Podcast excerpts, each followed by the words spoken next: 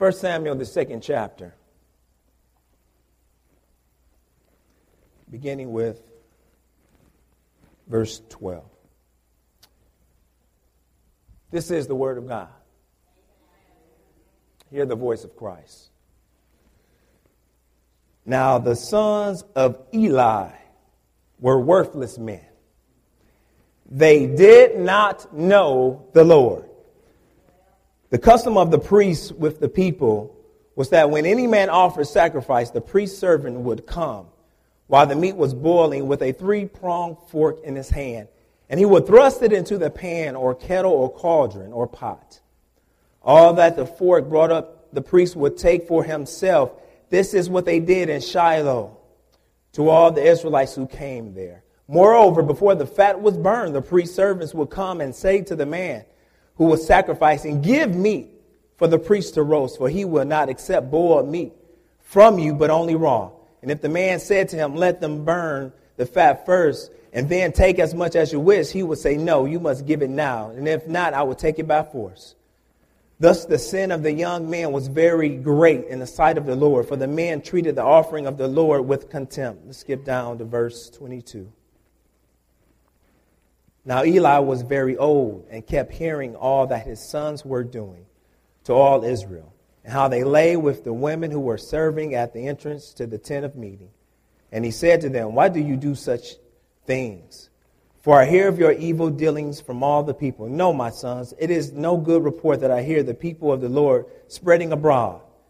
If someone sins against a man, God will mediate for him. But if someone sins against the Lord, who can intercede for him?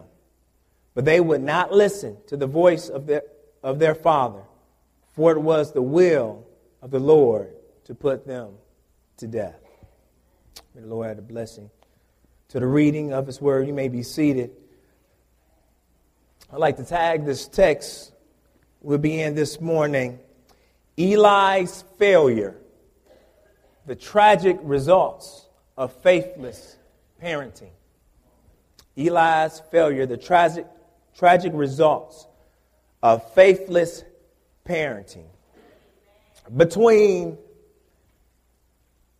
1 Samuel, the second chapter, well, actually, first Samuel, the first chapter through the fourth chapter, is the life and death of Eli, the high priest of, of Israel at this time uh, during the Judges.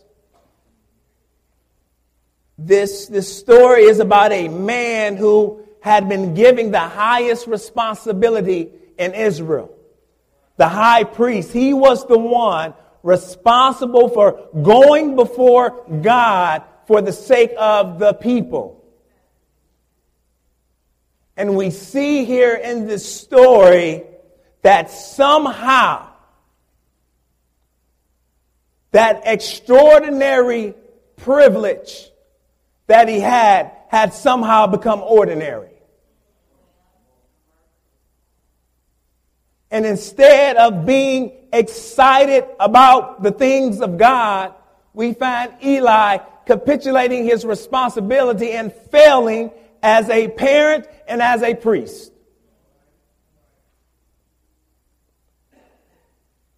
For us this morning, if a priest can stumble, how much more can we?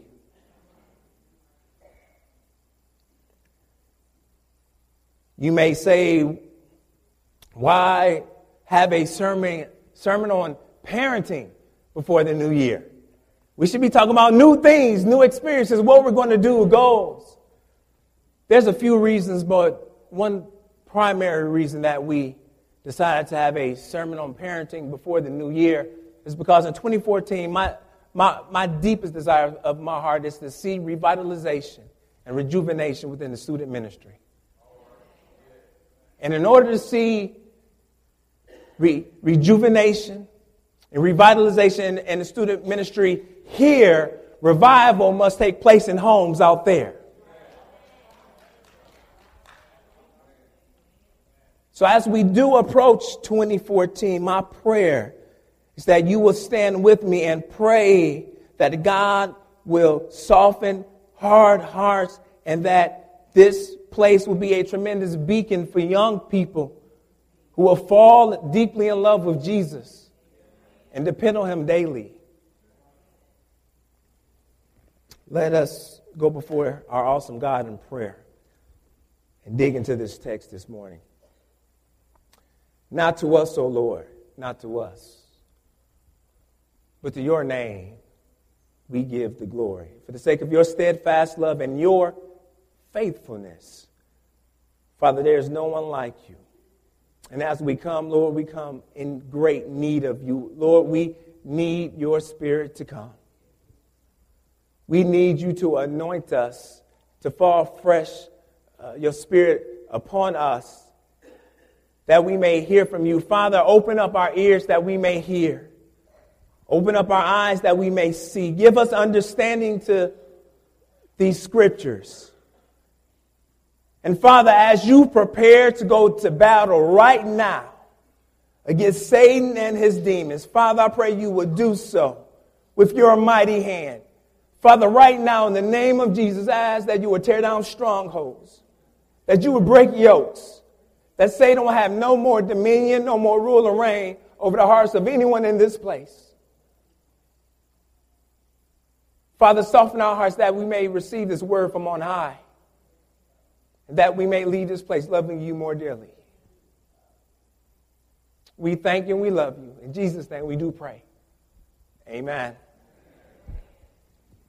You know, when my wife, Darisha, read and I had found that she was with child, our first child, man, that was an exciting time, thrilling. I had, since a small child, always desired, by God's grace, a family.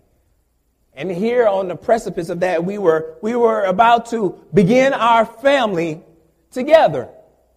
And this period, telling people what was going on, what was happening, it, there was so much excitement in the air. But then also in the recesses of my mind, though, there began to take root a little bit of fear. Now, it wasn't fear because I I thought I wasn't able to provide for my family, and it, it wasn't fear because I didn't think that my wife was capable of the task. But no, this, this fear was a fear from not wanting to mess things up. This was a fear of failure that I was, that I was having at that time. And I believe for, for most parents, both you and me, one of the greatest fears that we have as a parent is the fact that we will some way, somehow fail our children and make a mess of the entire situation. I mean, children, right? You get them, they come. They don't come with a warranty, a guarantee, or a JOB. They just come. So it's easy to, to, to fall into that fear of, I don't know what I'm doing. Will I mess this up? What are we supposed to do? But you know what? Even though most parents do encounter this fear of failure, we kind of get past it and we get on with life and we begin to parent and raise our children but we never go back and answer the question, okay, if I was fear, if I was, uh, if I had a fear of failure, then how will I measure if I'm a failure or not? We never answer that question. We kind of gloss over it. And I mean, how, how, do you know when you've blown it as a parent? I, I, I submit to you, parental failure is not measured by your ability to provide well for your child, giving them everything that their hearts desire. Parental failure is not measured by whether your child graduates from high school and, and the university and gets a, a job at a Fortune 500 company or not. That, that's, that's not how you measure failure. But from our perspective, parental failure should not be measured by the quantity of care, but by the quality of care. And from God's perspective, failure is determined by whether a whether or not parents have been faithful. Faithful. However, more and more, because we are living in the midst of a culture that is increasingly hostile towards God and the things of God and, and, and loving Jesus and the Word of God, we find ourselves more and more seeing the results, the tragic results of faithless parenting. God is not looking for perfect parents. So we can, we can take that off our back right now. He's not looking for perfect parents who, who get it all right. That, and that's, that's what my fear came from. I wanted everything right. You, when you have your first child, you, you get this thing called the crazies. And you just buy everything because somebody told you to buy it. And, and you read somewhere that you're going to need it. I remember going out buying one of those, those microwavable uh, uh, bottle disinfectant things. And, and I remember Nate would have his meal and, and then we would wash them out and then we would put them in that and put it in the microwave and say, wow, look at that. That's disinfected. Then came baby two, three, four. Now you liable if we if we wash the bottle after we drop it, we doing something.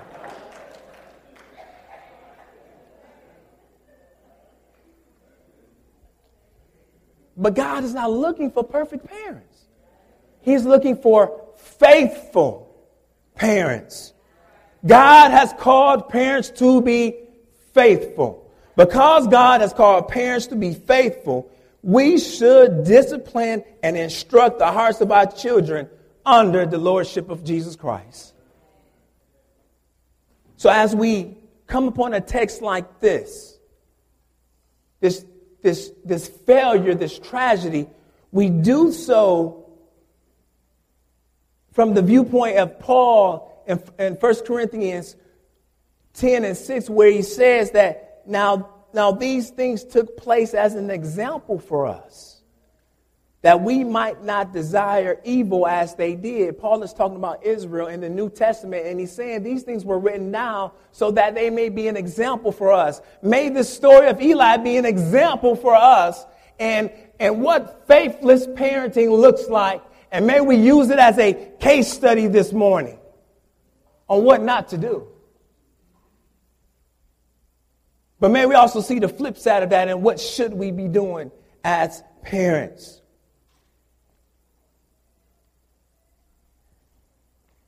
So let us look at a few examples in this text in regards to parenting this morning. there's four things I want us to look at in this text. The first thing I want us to look at about Eli in this text is that faithful parenting perceives the spiritual condition of their family. Faithful parenting perceives. Secondly, we want to look at how faithful parenting participates in the life of their children. Faithful parenting participates. But then, thirdly, we're going to look at how faithless parenting is tragic. But then, finally, and best of all, we will look to see how God's words provides hope for failures just like us. So let us look at how to parent faithfully this morning and be committed as a congregation to parent our children faithfully. But, but before we dig in there, let's have a baseline, a, an understanding of what these definitions that we're working, working with. When I say faithful, I mean parenting in a, a, a steadfast, a trustworthy way concerning one's commitment to God and His Word. That's faithful. When you are parenting in a way that you are habitually turning towards Jesus Christ and His Word for understanding in how I should be parenting, raising, training, and discipling my children. That is faithful parenting. So when we look at Eli and, and, we're saying he's, he's faithless, he is not looking to God. And I submit to you this morning, most parents are faithless in their parenting techniques. They're more concerned with crossing the T's and dotting the I's than getting on their knees and praying before God over their children. Our standard, when you have a case study, you usually have a standard to compare and contrast it to. So we're, we're going to use Deuteronomy 6 to contra- contrast this text too. And when I say parenting, I'm speaking of any and all who are in the process of raising a child, including but not limited to fathers, mothers, grandfathers, grandmothers, sisters, brothers, uncles, aunts, cousins, etc., etc. If you have influence in raising a child, I'm talking to you. What, what, what if you're not a parent? Then why am I here this morning? Because God caused you to be faithful in a different area in your life. See, in your season of life, you may not be a parent, but God is still calling you to be faithful in, in some area of your life. So the text of scripture this morning will show you how to be faithful wherever you are. And that is by being obedient to the word of God. The context for this passage of scripture is key because it comes on the heels of Judges, where in Judges it tells us that, that everyone was doing what was right in their own eyes. Everyone was doing what was right in their own eyes, and that way of thinking has now bled into the priesthood. Now the priests are doing what is right in their own eyes. So now the, the, the, the topmost point of, of society has been corrupted now. And we find ourselves in these early chapters of 1 Samuel seeing Israel at a spiritual low point. Full of corruption. And here, beginning with verse 12, we see Eli's sons, Hophni and Phinehas, serving in the temple. Bringing us to our first point faithful parenting perceives. Now the sons of Eli were worthless men. They did not know the Lord. The custom of the priests with the people was that when any man offered sacrifice, the priest servant would come while the meat was boiling with a three pronged fork in his hand, and he would thrust it into the pan or kettle or cauldron or pot all that the fork brought up, the priest would take for himself. This is what they did at Shiloh to all the Israelites who came there.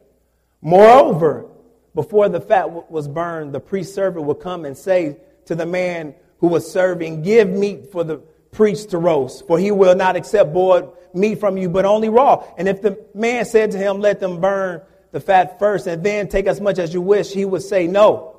You must give it now. And if not, I will take it by force. Thus, the sin of the young men were very great in the sight of the Lord, for the men treated the offering of the Lord with contempt.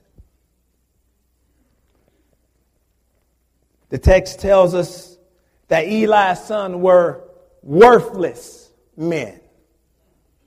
Worthless men. Literally, here is sons of Belial. Worthless. And the key to them being worthless is the next phrase they did not know the Lord. You have men functioning in the spiritual capacity for the people as priests, and they do not know the Lord. Now, I don't know about you and, and on your job and your job descriptions, but there are some basic fundamental things that you need to know how to do to do your job properly. I am a computer programmer. If I did not know the alphabet, I could not do my job. If I showed up and said, and just start typing, and a bunch of characters went on the screen, I cannot expect that program to work nor my boss to be happy. But here we have foolishness in the house of God where priests don't even love Jesus. They did not know the Lord. In verse 13, it says, the customs of the priest. Now, we can, we can flush that out because it says the customs of the priest. It does not say the commandments of the law. Because what was taking place, all of this taking place here was foolishness and sinful. Because back in Leviticus, the priests were commanded to take only a portion of the meat. They were supposed to get, get a, a, a, a, portion of the sacrifice before it was, uh, as it was being sacrificed. But here it's like they, they made up something new. They decided everything's going to be in a pot and we're going to get a fork, a really big fork, and then we're going to push it down in there. Whatever come up is ours. Ah, that's a good idea. See, that's, and that's how it starts. Yeah, we're going to serve God this way. that's a good idea. And then people, then they began to add on top of that. Because in verse 15 it says, moreover, before the fat was burned, in Leviticus it tells the priest that the fat was supposed to be burned. They are serving as priests, do not know the Lord, doing it their way for sinful, selfish motives.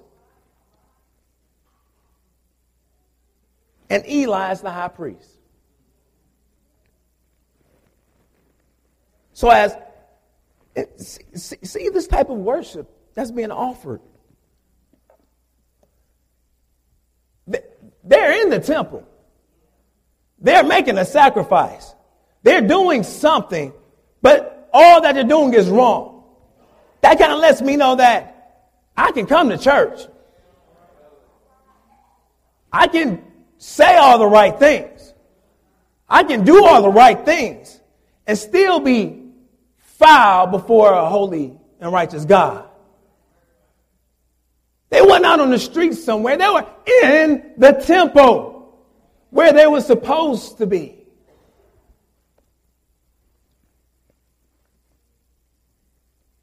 Bullying the, the people of Israel, taking what they want by force. So the situation is you, you have priests that don't even love the Lord, bullying the people and taking for themselves what they want. But notice a few things when it comes to Eli. Because as the high priest, he was in charge of all of this. He was supposed to make sure that everything was was, was going according to, uh, to Levitical law. But not only that, his two sons are there participating in this foolishness. So notice a few things in this text. First, notice Eli's ignorance. Eli's ignorance. The fact that these men did not know the Lord shows you that Eli was ignorant to their spiritual condition. He did not even know that his own children did not know the Lord.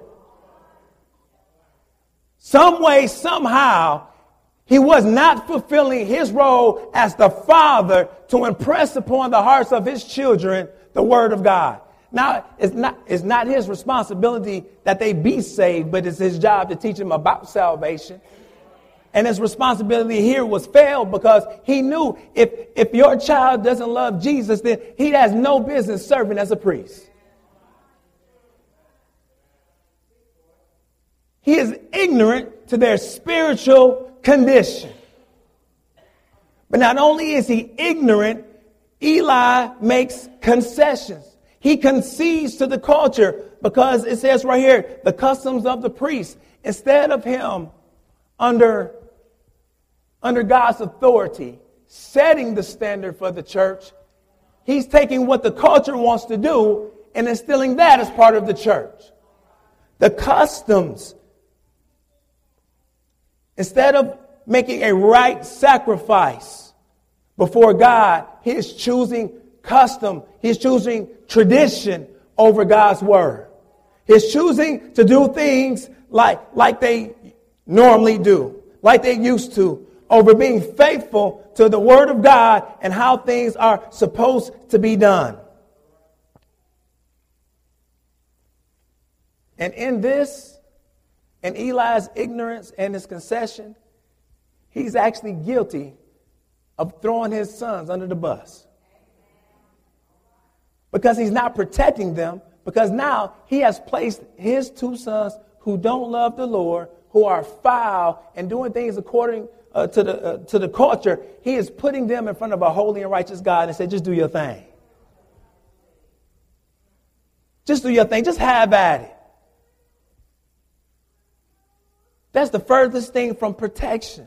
He is not protecting his sons. And a faithful parent can never put their children in such harm's way. A faithful parent is neither ignorant nor do they concede to the prominent cultural influences. A faithful parent perceives the spiritual condition of their children because they are intimately involved in their spiritual formation process. You should know your child's spiritual condition. Not because a Sunday school teacher told you, not because a, a, a pastor told you, but because you have been talking with them about Jesus. How do they respond to Jesus?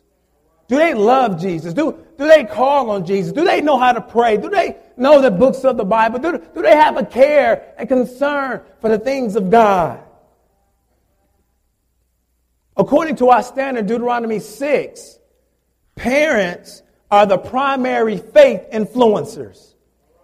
Did I get that? Parents are the primary faith influencers, not the church. Parents are the primary faith influencers. Let's look at Deut- Deuteronomy 6. Beginning with verse 4.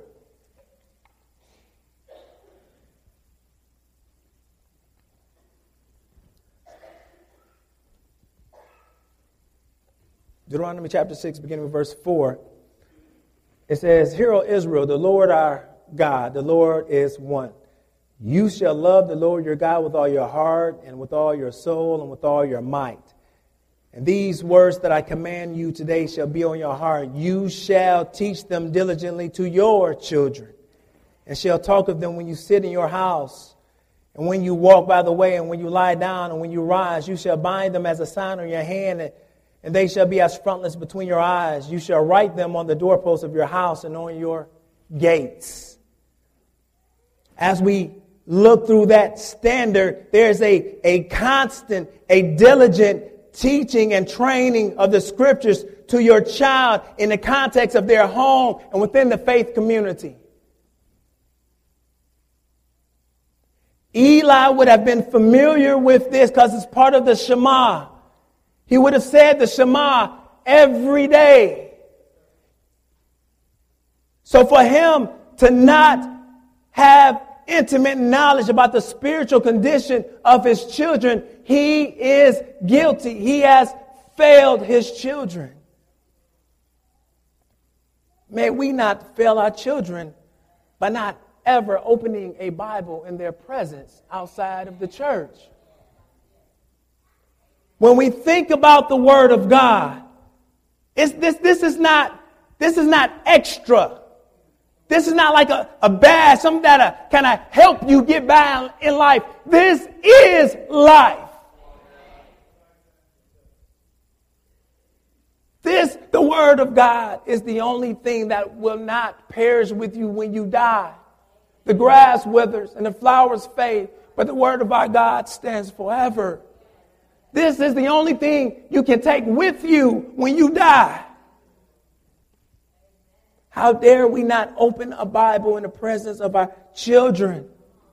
It is critical for survival. Lately, I, have been on this Survivorman type kick and watching those survivalist type shows and and I, one I'm, I'm, I'm going to turn one of the minivans into a bug out vehicle. So just in case the apocalypse comes, we're going to jump in the minivan and bust up. But, but whenever you watch those shows, they always talk about some critical things that are key for survival in those situations. And they always say that you need food, you need water, you need shelter, and you need fire. If you are going to survive, if everything blew up, if everything went down, you need food, you need water, you need shelter, and you need fire if you're going to survive. So what does that mean? Well, let's just let's just take that little illustration and, pull that right here in the text. If if you and your children are going to survive in this life, you need food, and you need water, and you need shelter, and you need fire. You need food and you need water. Does your family hunger and thirst after righteousness? Does your family hunger and thirst for the living water who is Jesus Christ? Is there a desire to know Jesus in your home? Does, does anyone ask about Jesus? Does anyone wonder what Jesus would do in this situation? Does, it, does his name come up besides as a four letter word? Does the name Jesus rule and reign in your home as food and as water? Or how about shelter? Where do you run to for protection when things go crazy? Do you run to the phone? Do you run to the internet? Do you run to the God who is our refuge? Do you take refuge in the scriptures? Do you run to Jesus to, to give you a word from on high? Do you want run to the Lord and Savior to, to wrap his arms around you in the difficult times? Based upon your child's spiritual condition, what should you be protecting them from? When it comes to customs, the, the Word of God says, see to it that, that we're not taken captive according to the elementary principles of this world, according to the, the, the, traditions of men. Well, what do you mean? I, I mean, how far do you let your children go out there on, on, on their own? Do you know who your child is calling on their cell phone? Do you know what pictures they've taken of themselves on Instagram? Do you know what internet sites that they're, they're browsing? Don't you know that exposure to pornography is getting younger and younger and younger? You, and you let your child have open access to the internet at your home, and they're 11 years old addicted to pornography. That's not protection.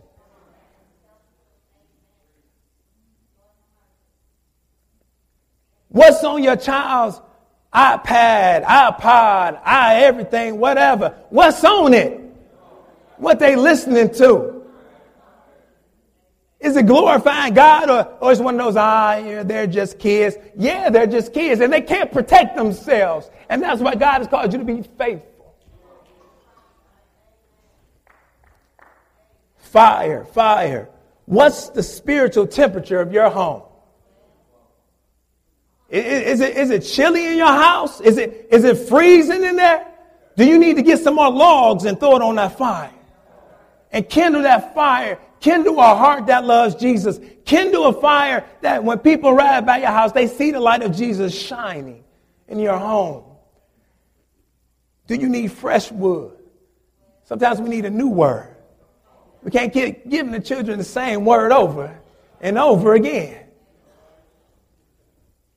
Faithful parenting perceives the spiritual condition of their family. But not only does faithful parenting perceives the perceive, but we'll see here that in the text, faithful parenting participates. Verse 22.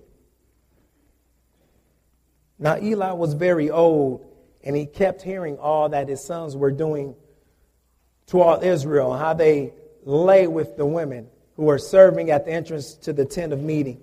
And he said to them, Why do you do such things? For I hear of your evil dealings from all the people. No, my sons, it is no good report that I hear the people of the Lord spreading abroad. If someone sins against a man, God will mediate for him. But if someone sins against the Lord, who can intercede for him? But they would not listen to the voice of their father, for it was the will of the Lord to put them to death. In ancient Near East times, it was common in pagan houses of worship, worship to have what they called the cult prostitutes. That when people came up to worship, part of their worship was to participate in orgies. And, and, and this, this sinful, wicked type practice has somehow found its way into the Lord's house, where his sons are not only foolishly and sinfully making sacrificial offerings to God on behalf of the people, but they're sleeping with the women. So uh, notice a few things about Eli here and his failure. Notice, notice Eli's negligence. Negligence. Verse 22 Now Eli was very old, and he kept hearing all that his sons were doing. He kept hearing all that his sons were doing. Eli, namely, was not involved in his sons' lives because he had to hear from someone else what his sons were doing. Eli wasn't sitting down having dinner around the table talking about, and how was your day today? What you been up to? Who's this friend? And what's been going on here? He, there was a negligence in, in on Eli's behalf. He, he was just hearing what his sons were doing. But not only was he not involved, he was slow to respond because they say he kept on hearing. I mean, they had to tell Eli over, Eli, your sons. Eli, your sons. Eli, your son. Eli, your sons. Eli, your sons are off the hook. Do something. Do something. He was slow to respond. And because he was slow to respond, we see that it was too late because they would not listen to him. They had already got to the point where their hearts were so hard, God gave them over to their hard hearts. It was too late. But then also in, in Eli's negligence, I believe, I believe Eli was more concerned with their, their moral assimilation than their internal transformation. Because the people came and told Eli, then he did something. And what he said is like, it's, it's, not right that you do these things and the people are talking about it. What, what he's saying is, nah, you shouldn't be doing these things in front of the people, nah. You need to get yourself together. You're, you're making me look bad here. You, you have to stop cutting up and acting up because my, my reputation is on the line. Now, they coming to me. Eli should have went to them and talked about their heart issues and talked about it was obvious they didn't love the Lord. We need to talk. Do you love Jesus? And if so, how? The fruit of your life is wickedness. Do we need to talk about how he opened up the Red Sea again? Do we need to talk about how he brought us into this land for flowing with milk and honey? Do we need to remember how God's hand has been on this people for so long? He was slow to respond. But I believe ultimately Eli failed here because of his fear of man. His fear of man. Eli was guilty of two sins, the text tells us. He was guilty of honoring his sons over God. That means he, he, had love and, and care more for his sons than, than for God. But then also, he failed to restrain them. And what happens a lot of times is when, when a parent needs to handle business, they just don't want to handle it because they want, don't want to hurt nobody's feelings. Don't want to hurt no one's feelings. Don't want to do the difficult thing. Don't want to make the tough choice. But unlike Eli's neglect and fear of man, faithful parenting is intentional in nature and, and it seeks to glorify God above all things. See, this is more about the why and not the what. Why do we need to parent like this? Why do we need to be faithful? Back in our, our, our, our text for standard, Deuteronomy 6, but now verses 1 through 3, it says, Now this is the commandment, the statutes, and the rules that the Lord your God commanded me to teach you, that you may do them in the land to which you are going to possess it. Why? That you may fear the Lord your God why? You and your son and your son's sons, by keeping all the statutes and commands which I command you all the days of your life. Why? and that your days may be long. Why? Hear therefore, Israel, and be careful to do them, that it may go well with you, that you may multiply greatly, as the Lord, the God of your fathers, has promised you in a land flowing with milk and honey. God calls parents to be faithful because there is tremendous blessing in that. There's blessing and favor with raising children according to God's standards and not our own. A faithful parent is engaged.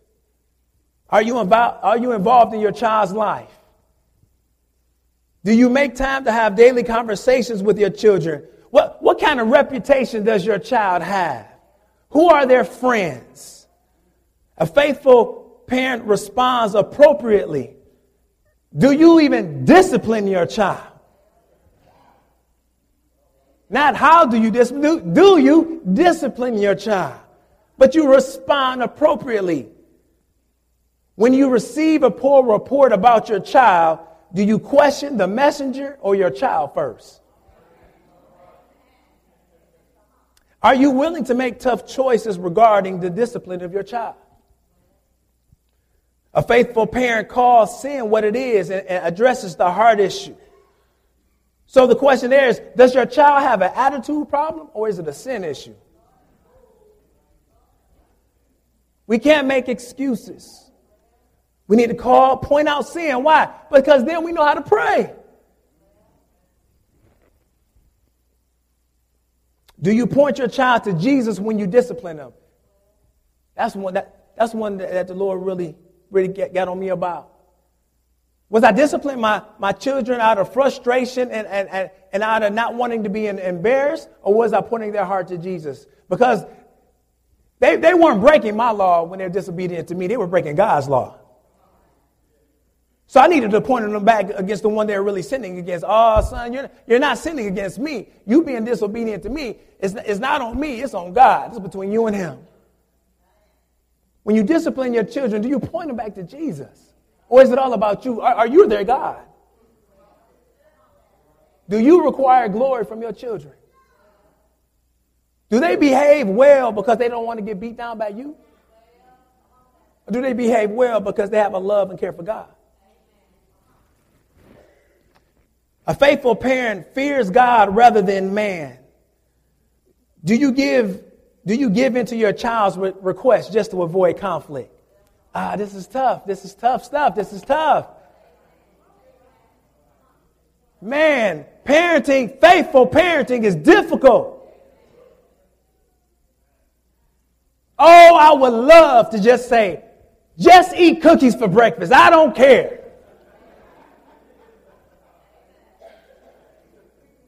But that's, that's, that's being faithless. I have to be faithful and say, no, that's not beneficial for you now. Let's get you the right, the right nutrition to start your day off. Do you discipline out of frustration? Are you willing to make decisions based upon biblical convictions, even if no one else understands? Have a, a, a friend who came down and he left an engineering job and his wife left an engineering job and they began to raise a family and they decided as a family that she would stay home and raise the kids. That, that became a big issue with the family because the family thought she was wasting her degree by staying at home. Is that a worldly principle? Is that a biblical principle? Faithful parenting participates in the life of their children. All right, we're done with that part. We're done. But let's move on to see how faithless parenting is tragic. Because I think the elephant in the room is the fact that we have so much tragedy in our families and in our community and, and, and so much, many issues and problems with our children. And the only way to turn, turn things around and as we look back to the scriptures to see what God has to say about this and stop living and doing life according to our own way and our own methods. chapter 2, verse 27. What happens to Eli? And there came a man of God to Eli and said to him, Thus the Lord has said, Did I indeed reveal myself to the house of your father when they were in Egypt, subject to the house of Pharaoh? Did I choose him out of all the tribes of Israel to be my priest, to go up to my altar to burn incense, to wear an ephod before me? I gave to the house of your father all my offerings by fire from the people of Israel. Why then do you scorn my sacrifices and my offerings that I commanded you, and honor yourselves, uh, your sons above me by fattening yourselves on the choicest parts of every offering of, of my people Israel? So, now, actually, not only was Eli's sons taking the extra meat, but Eli was eating that meat too. Therefore, the Lord, the God of Israel, declares, I promise that your house and the house of your father sh- should go in and out before me forever. But now, the Lord declares, Far be it from me. For those who honor me, I will honor, and those who despise me shall be lightly esteemed. Behold, the days are coming when I will cut off your strength and the strength of your father's house so that there will be not an old man in your house. Then in distress you will look on envious eye on all the prosperity that shall be bestowed on Israel, and there shall not be an old man in your house forever. The only one of you whom I shall not cut off from my altar shall be spared to weep his eyes out, to grieve his heart. And all the descendants of your house shall die by the sword of men. And this shall come upon your two sons, Hophni and Phinehas, shall be the sign to you. Both of them shall die on the same day. And I will raise up for myself a faithful priest who shall do according to what is in my heart and in my mind. And I will build him a sure house, and he shall go in and out before my anointed forever. And everyone who is left in your house shall come to implore him for a piece of silver, for a loaf of bread, and say, Please put me in one of the priest's place, that I may eat a morsel of bread. So Eli's entire family lineage is now being cut off because of how he has sinned against God.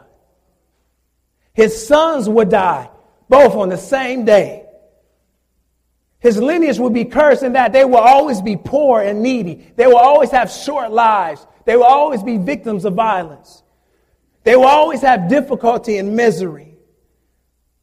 How many times in our own lives will we have to experience similar tragedies before realizing that raising children according to what is right in our own eyes is faithless?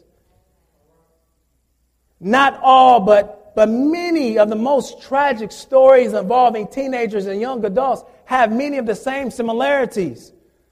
There's either an absent or uninvolved mother or father, there's no parental accountability, there's no parental protection, there's no parental action. Now, those who commit those crimes must bear the responsibility for their actions, yes, but yet fathers and mothers bear some responsibility. See, what has happened is our understanding of parental responsibility has shifted significantly. Whereas before, there was one extreme where the parent was responsible for everything. Your, your child did this, your child did that. You must be responsible. You must be doing a poor job. But then on the other spectrum now is, well, that's just them. They're doing what they do.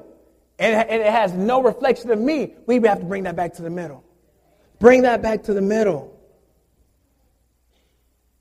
Because at the end of the day, parents will have to give an account for how they steward this parental responsibility. We may believe that parental failure only comes when, when something really tragic happens, but no, parental failure occurs whenever a child is born out of wedlock. Parental failure happens whenever a father walks out on his family.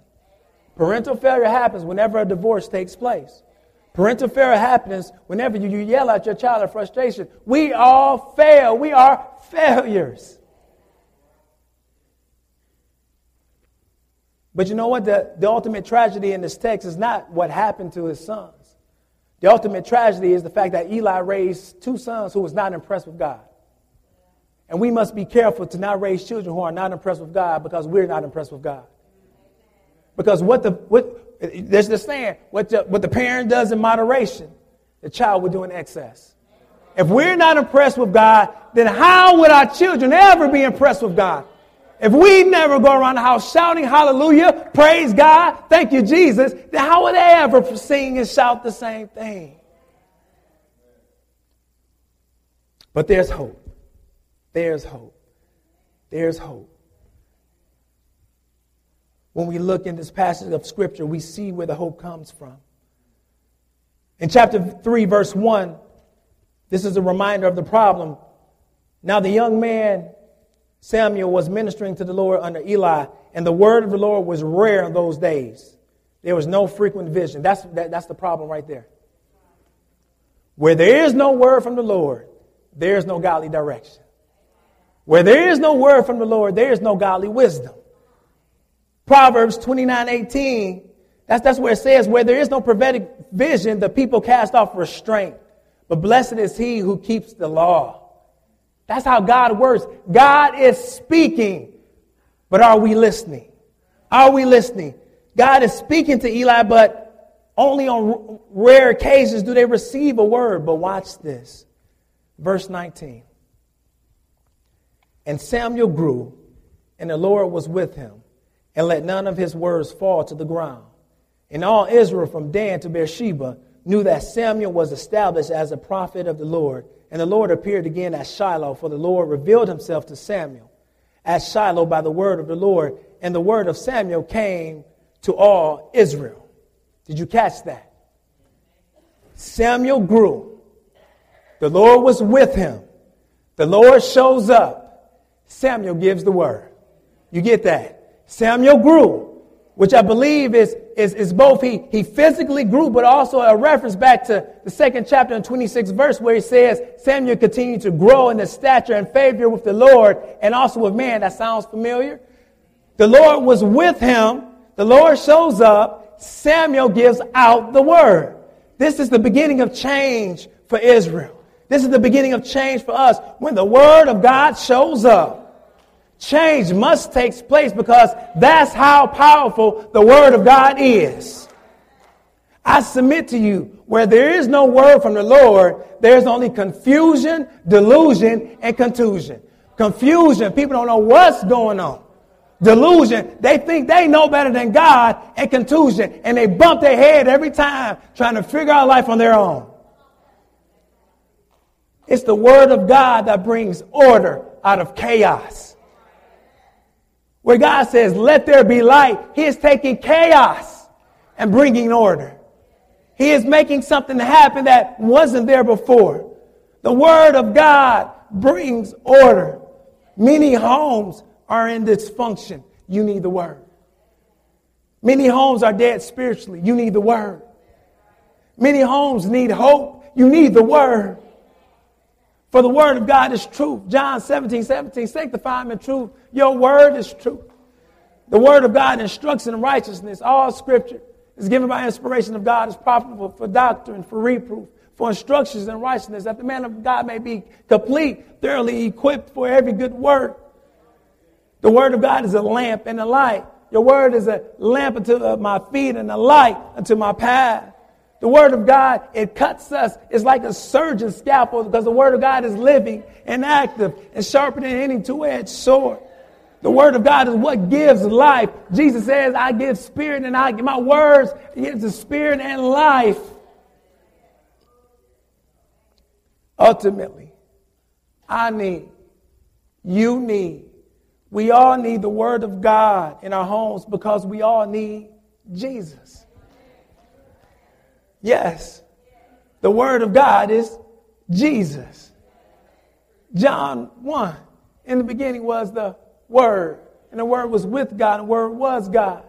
Verse 14, and the Word became flesh and dwelt among us. If, if your home does not have Jesus in the house, then you need to bring the Word in. Because where the Word is, Jesus is. And our homes need Jesus to bring change and transformation to our hearts and to our lives.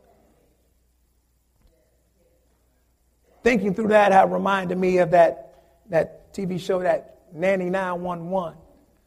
You know, that show when that British lady comes in and she sits the parents down and The children are just, they just acting a fool. The parents like, I don't know what to do. And she begins to walk them through different techniques, different training. She leaves and comes back to see how they're doing. And at the end of the show, things are supposed to be better now. Why submit to you, family? We don't need a nanny 911. We need a Jesus 911. Because Jesus don't just show up and leave. When he shows up, he stays. He says, I promise, I, I will never leave you nor forsake you. When Jesus shows up, he says, I, I will be the bread of life. You just eat from me. Do your grocery shopping with Jesus. Jesus says he's the light of the world. In darkness, he shines a bright light. Jesus says that he's the door. You're trying to figure out how, how, how, life is supposed to be. He says, I'm the door that you enter in by. Jesus says that I'm the good shepherd. Sometimes you just need someone just to take care of you. He says, I'm the good shepherd. Jesus tells us, He says that I'm the resurrection and the life. If you have a dead home full of dead bones, you need someone who could bring resurrection and the life. He says, Now I'm the way, the truth, and the life. If, if you just don't know where to go and what to do, He says, I'm the way. Jesus says that I'm divine. He says, as long as you're connected to me, as long as you're connected to me, you will thrive and you will survive. But Jesus has to be in our homes, and the Word must be in our homes. How do we do this? Just a couple practical ways to get started. I want to encourage you to read Deuteronomy 6, 1 through 9 as a family and discuss what it's going to look like in your home. What would that look like in your home? Everyone's schedule is different. But what would that look like in your home? Read scripture together each day. Crack open that book. Crack open that book. Open your Bible as a, as a family. I would recommend that you, eat, that you eat dinner together and discuss Jesus. Get to know what's going on in, in your family's life.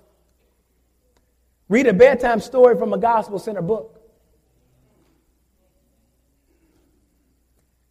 Instead of having Jet, Ebony, and Cosmo on the dinner table, put a Bible out there. Let somebody read that. But ultimately, do something. Do something. But just as quickly as I say, do something, I'm going to say you can't do something. Because it's not in us to do something. Our, our, our sin stained condition has has brought us so low that even when we know it's good for us, we don't want it. We must rely upon the grace of God to move upon our hearts and upon our homes. Titus 2:11 says grace has appeared. Jesus Christ has appeared, appeared, and He's the one who's going to teach us to renounce ungodliness and worldly passions. He's going to teach us how to live a self-controlled life, life, but we have to invite Him in. Sin has rendered us totally incapable of living according to the standard of Scripture. It's like a convicted felon who throws himself upon the mercy of the court. We have to be that felon. But when we throw ourselves upon the mercy of God's court, He gives us something called that grace paradox. That grace paradox where, where it says, 1 Corinthians 15 10, but by the grace of God I am what I am. But His grace towards me was not in vain, but I labored the grace of God will cause you to labor. The grace of God will cause you to work. The grace of God will cause you to do something. The grace of God will cause you to move forward into holiness and righteousness. But watch this. But I labor more abundantly than they all, yet not I, but the grace of God which is with me. God never calls you to a task He's not willing to equip you for. If God is calling you to be a faithful parent, He will give you the grace to be a faithful parent. Surrender to his will, surrender to his way. In a society that is ever increasing in godlessness, in a society where individual satisfaction is more important than anything else, it is more important for parents to be intentional and faithful. As we looked at the life of Eli in this case study of what faithless parenting looks like, may we be committed to faithfully raising our children. For a faithful parent perceives, a faithful parent participates and understand that we will always need the grace of God. we will always need to turn to Jesus in order for Him to move within us to complete that which He has called us to do. The question before us today is Have you been faithful? Have you been faithful? But not just parents. Have you been faithful, everyone? Have you been faithful to Jesus? Has your life been marked by dependence upon God, dependence upon His Word? Do you base your everyday decisions on what you want to do or under the, the rule of Christ? Can you honestly say that Jesus is the center of your home? Or are you the center of your home? If you have been living faithless like Eli, the tragic results await. But if you have, the Word of God says He is faithful to forgive you when you confess your sins. See, but the tragedy is if you have not called upon Jesus to be your Savior, the tragedy is not just something happening in this life, but you will spend an eternity separated from God and all His goodness, no good thing. Or maybe you do love Jesus and you just got off track. And your faithfulness, faithlessness has caused you to walk in a way that you're, you're weighed down by guilt and defeated. I want to point you to the cross of Christ. Repent. Tell God you're sorry. Tell Him you're sorry for being disobedient to His desires. And receive His grace today. His wonderful acceptance from God. Not because we have earned it or deserved it, but because He gives it to us freely at Christ's expense.